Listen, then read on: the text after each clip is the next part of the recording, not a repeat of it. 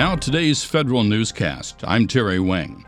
A government watchdog says the Navy's shipyards are in such bad shape they can no longer meet the service's operational needs.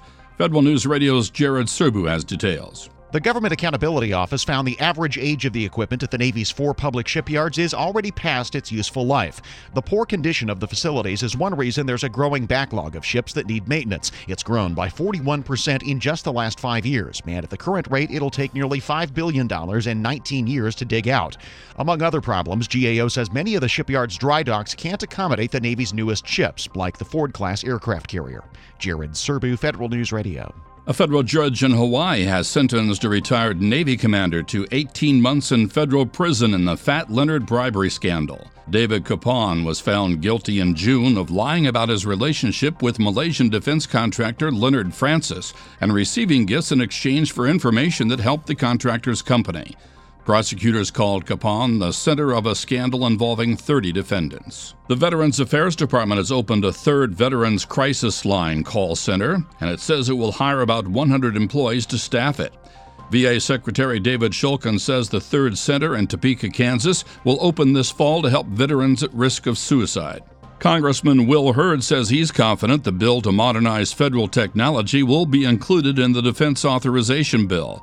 Hurd says the Modernizing Government Technology Act has been tweaked, but remains mostly intact compared to the legislation the House passed earlier this year. DHS bans a major software provider from government use. The Homeland Security Department is giving agencies 30 days to identify where they're using products and services from Kaspersky Lab and remove them from federal networks 60 days after that. DHS issues a binding operational directive, or BOD, yesterday detailing the steps agencies must take. White House Cyber Coordinator Rob Joyce says DHS determined using Kaspersky software is unacceptable for federal networks because of concerns about sharing data with the Russian government. Kaspersky Lab says the allegations are completely unfounded.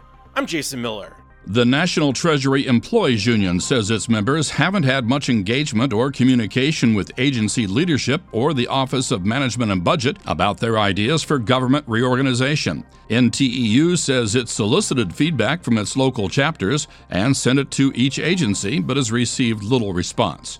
The Justice Department is offering government agencies a Freedom of Information Toolkit to help improve their management of the law. The toolkit includes information on streamlining request processing and increasing proactive disclosures.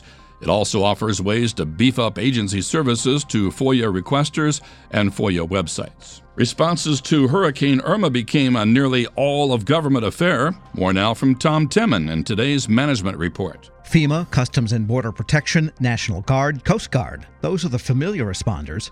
But the U.S. Agency for International Development was also on scene, if not directly in Florida. It sent disaster assistance response teams, or DARTs, to several Caribbean locales, including Haiti, Dominican Republic, Barbados, and the Bahamas. State Department employees from San Juan and Dallas helped evacuate 1,200 Americans from St. Martin. I'm Tom Temin. The Federal Retirement Thrift Investment Board is relaxing its hardship withdrawal rules until January to help Hurricane Irma survivors. The agency says it will waive the rule that prohibits thrift savings plan participants from making contributions for six months after taking a hardship withdrawal. The TSP board tells those impacted simply write Hurricane Irma on the top of their hardship forms. Find these stories on federalnewsradio.com, subscribe to the Federal Newscast on Podcast One or iTunes, and follow us at Federal Newscast on Twitter.